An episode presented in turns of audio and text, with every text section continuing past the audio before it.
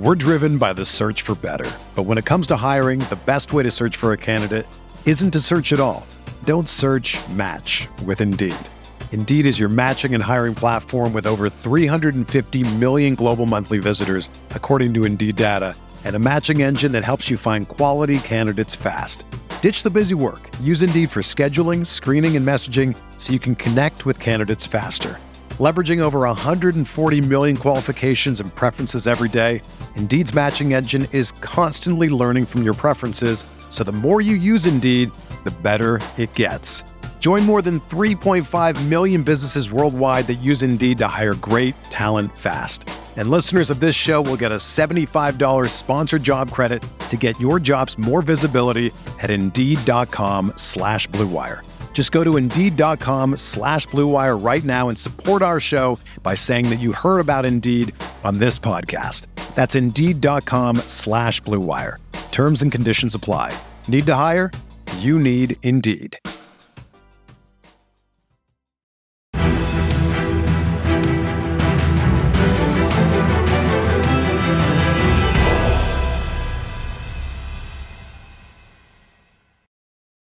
What's going on, Colts Nation? Welcome back to another episode of Bring the Juice. Guys, uh, this one is basically just going to be a recap of the Chris Ballard press conference that we saw from earlier today. Uh, I didn't end up getting to actually watch it live, was at work and was unable to be on my phone during that time. But I know Cody also had a live reaction to it. Uh, we didn't stream it actually live, but he did do a live stream recording his reaction to the presser. So if you guys haven't checked that out, I highly encourage you go check it out. But I rewatched the presser twice actually and went back to try to get some notes and a couple different things here to try to break down everything that I felt was important in all of this. I did, I'm not covering every aspect of this presser. Not going to do that. It was a 40 minute presser. It's still live out there on everywhere else. So if you guys want to go rewatch the whole thing, I encourage you to go do that. Or even on our channel, we we stream that live, so you can go do that.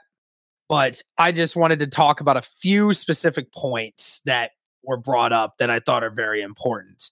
Ballard started with this. It was the first thing that he said was that I failed. You know, I failed a lot of people. And, you know, that was something that, you know, everyone knows it and he knows it as well. And he comes out and he accepts it.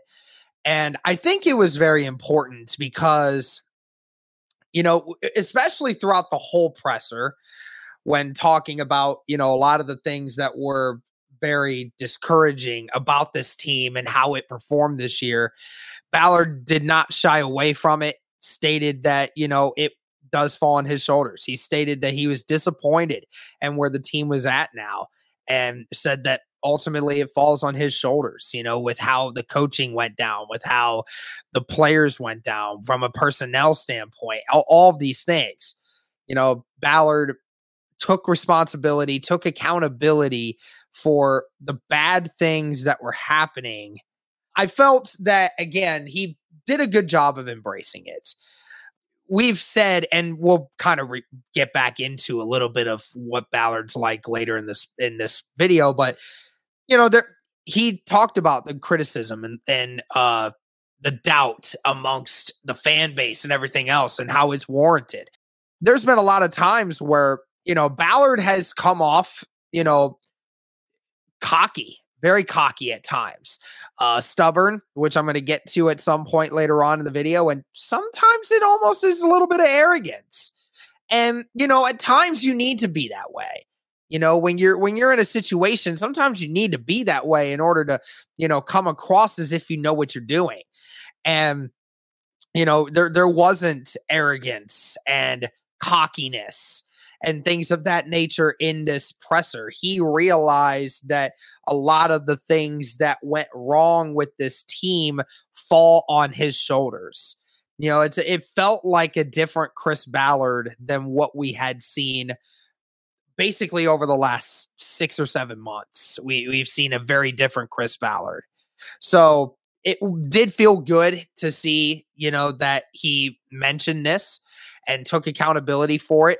But as we know, actions are going to speak louder than words, right? So, how he responds to those words, like how does he go into this off season? How does he attack this? How does he change it, right? That's what the important thing is for this going forward. Uh, one of the first things, and for this list, guys, this wasn't all in order. Uh, just a few things that popped up in my head, and I was trying to talk about it at random. So, uh, you know, nothing too crazy here, but uh, the first thing that they did talk about with Chris Ballard was the fact that uh, you were talking about like what were some of the mistakes that you made, Ballard? Like what was some of the mistakes with this team, and or and he mentioned you know the instability at quarterback, you know the going on with you know several different quarterbacks, right? Philip Rivers, Carson Wentz, Matt Ryan. You know after Andrew Luck had been gone, you know he said that that has just not worked for them. And it's been a, a rift in the team. Uh, mentioned that, you know, the offensive line was a big issue with it going forward. And, you know, he's definitely right that the offensive line was a big issue early on. And the quarterback being, uh, the quarterback carousel movement that has been happening with this team has certainly made it difficult for this offense to get into a kind of rhythm that they want to be in. Uh, and then the big topic, right? Everybody wanted to know, like, hey, you know, they asked him, you know, what is it about the quarterback, right? What what are you going to do with the quarterback? They asked him several times, you know, what about that fourth pick and what Ballard might do, what he thinks of the quarterbacks, all of these things, and somebody asked him, like, you know, if the if the quarterback that you want is there at number one, would you uh trade the heavens to go and get him? And you know, it, it was it was weird because it was very quick, very uh very emphasized by Ballard that you know he said I'm gonna do whatever it takes. Uh, we know that Ballard has not been a guy to trade up, and we know he's not been a co- guy to trade up and go and get a quarterback for a bunch of different reasons. But this is the kind of thing where you know, I think he understands. And we mentioned this before. We talked about how, you know, with him and Jim Irsay, it may be at a point where Irsay has told him, hey, you know, like this is your last shot here. I, I, I don't want to keep going back into this problem every year with the quarterback. So it's time to go and get the future, right? Uh, but he also did stop to mention the right quarterback right? It's the same thing that we hear from Ballard every year, right? It's not about just getting a guy, it's about getting the guy. That's the emphasis that Ballard is still sticking to. That, you know, we I can go and get a quarterback in this year's draft, but if I don't get the right one, then you guys will come back after me and say, "Why did you trade for that guy?" Right? So, it's it he understands that it is a moment where they need to find that quarterback, but they also need to make sure that they find the right guy because they can't just get any guy because it's just not going to work out if they just get any guy. They want to find the guy, right? Uh, he also declined to answer if Matt Ryan would remain on the roster. They talked, he said he talked with Matt Ryan yesterday, talked with him a little bit about go- what's going on, but didn't answer to say that he knows Matt Ryan's going to be on the roster. And we've talked about this for many, many off seasons, how, you know, the attitude changes with how they approach things. They wanted Philip Rivers back, but Carson Wentz, they did not vouch for him. Matt Ryan, they're not vouching for him right now. Uh, saying again, saying good things about him, but are not wanting to say that they want him. And I'm probably going to make a video at some point saying why the Colts should get rid of him. Um, and we'll we'll I'll save that for another video, but um, but again, he mentioned how uh, and I'll and I'll mention this at another time, but and the next thing that he talked about after you know some of the mistakes that were made about the quarterback situation over the last year or so, uh, he talked about the offensive line and you know, Ballard really came into this, and I gave I, he gave a great answer as to anyone that's not blinded with hate would understand where Ballard's coming from with this. Is that he thought the continuity with the O line would be better than what it was. He thought that the same thing that a lot of Colts fans, including myself, thought this at the beginning of the last year, where he mentioned, you know, we had three solid guys in Braden Smith, Ryan Kelly, and Quenton Nelson, right? Three really good guys on that roster.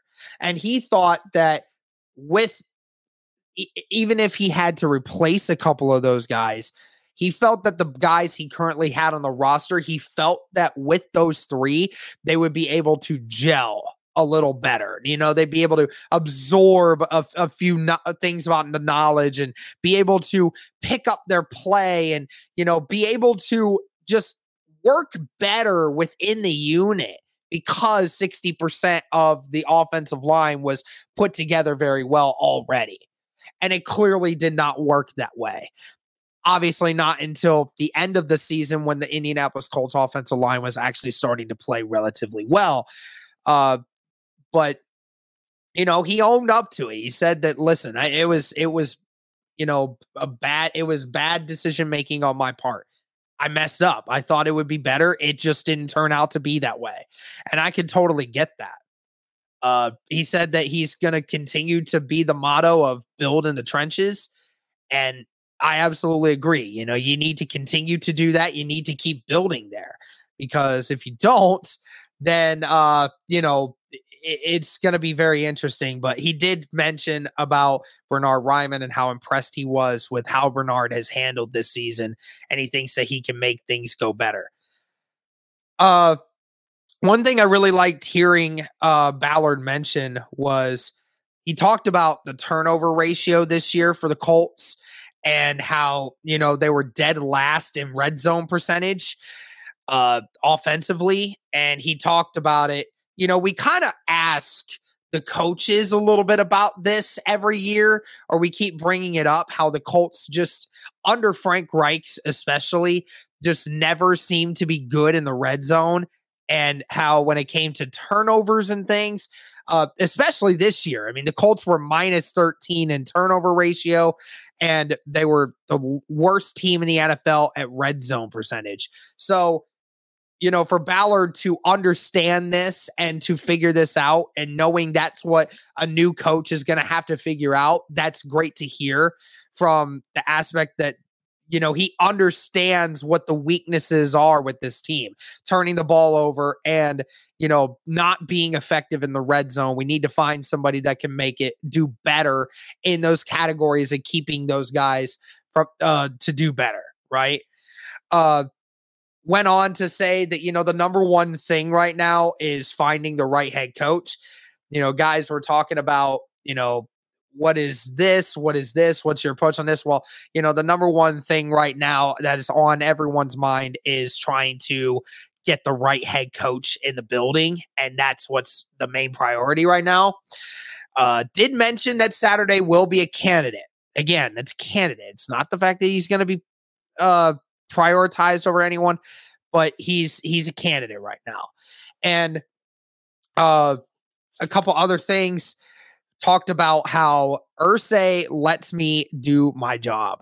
That's the big one. Uh, talked about how you know they have great discussions and that he loves working for Jim Irsay, and that Irsay allows me to do my job, which I think is a good thing. I'm glad that you know we've been talking about it over the last basically the uh, the half the season that you know Irsay has been you know seems to be the one taking over on everything. And I'm sure that's been eating away at Ballard for a while. So I'm sure he's glad to address it. Uh, again, just sounds like a really good explanation there. Uh, then talking about some of the other things that went wrong this season, he just said, We are not good enough. Uh, and that players need to start playing to standard and that you know, he needs to do a better job. Uh, it's a different mindset, it feels like, for Chris Ballard, right? Where he he said multiple times over the last several years that, you know, guys are playing really well and that, you know, these certain groups don't need help, even though we say that they do. And you know, it, it, felt like a different mindset from Ballard, uh, understanding that things are not good, right? Things are not good anymore, Ballard. Like things are not good. You're going the wrong direction. And I think he fully understands that. And that's what's great about it. Um, a couple other quotes. You know, he talked about uh, I have to do my job better. Uh, I have to grow. I've been stubborn for a lot of time, and that's you know been something I need to work on. Uh, it's great to hear him mention these things because, again, like I said, the personality of Ballard has never been to you know tell people. He may say it, but he's not going to acknowledge that it's a problem. But now he is saying, like, I need to do my job better. I need to do a better job of making this team better. And you know, he talked about the uh the hiring of of Jeff Saturday in the midseason and what kind of role he had in that. He actually mentioned how he voiced his concern about bringing uh Saturday in because of the fact that not because he despised who he was hiring, but the fact that the team was fragmented at that time. The team was not looking good and and Saturday was coming into a situation where there's going to be a lot of problems. And he said, I'm, I'm going to make sure that we can uh, try to get him in the best situation possible. But it clearly just didn't work out for a lot of different reasons. But he said that, you know, I felt bad for to put Saturday in that situation. And that again falls on his shoulders. Um, one thing I did notice, and I kept talking about, right, how things are going to change, right? And how there seems to be a different mindset with Ballard and how he may approach this offseason because things are, you know, not as good as what he might think it is now. Um, and he said that, you know, he, he has said things about the quarterback and how, you know, he would do a lot to make sure that he gets the right quarterback in here. And it feels like there's just a different Ballard, right? Like knowing the circumstances. But he also mentioned uh and growth and how they do things, but he also sounded like he wouldn't change his aggression or his approach to how he does things in free agency. You know, he was asked about, you know, how a lot of people call him conservative and how he uh approaches free agency and whatnot, right? And he went into detail of talking about how you know I don't know if that's true very much because you know we traded for Buckner, we traded for Wentz, you know, and we traded for Ryan. Now those may not have been you know they may not have worked out. Some of them may not have worked out, but they still are things that he's done. And you know he talks about uh sign, trading for Yannick and signing Stefon and a couple other things. Um I do think he has a little bit of a point. I do think he has become a little bit more aggressive recently, especially. But again, the aggression that he has, you know, put into certain positions or into players at certain positions and they've not worked out is something that's a little bit concerning. And you question on whether or not he's going to change his approach to how he handles those situations uh, I still have my doubts, but we'll see. You know, it's the first thing that needs to happen is getting the right head coach of the building, and we'll see what Ballard and Irsay end up doing with that decision. Uh, one of the last few things right here that I'll mention. Uh, Ballard said no other place than Indy that he would rather be right now. And he says, I want to make it right for Indy uh, given the circumstances of where they are now. He says we've earned the spot that we're at. And as much as I don't like that, that's where we're at. And he says, I want to make it right for Indy to try to make things better. And uh, I, I can appreciate it. And he mentions how there will be change. Uh, several times kept talking about changes, you know, new things coming to this organization. So We'll see what that entails, but that's going to do it for this video, guys. That was a couple of the talking points, some of the bigger talking points about this group of guys and what Ballard said is going to happen through the offseason and how in his recap of the season in general. Um, again, I would encourage you guys to go and watch Cody's presser, uh, the reaction to the presser earlier today, if you want to get a recap on that. And again, if you want to watch it just for yourself, you can watch it on, you know, anywhere the Colts social medias are. But that's going to do it for this one, guys. Thank you guys so much for tuning in. Let me know your thoughts on Ballard's presser and what your thoughts were on this. Thank you guys again so much for tuning in. And as always, go Colts.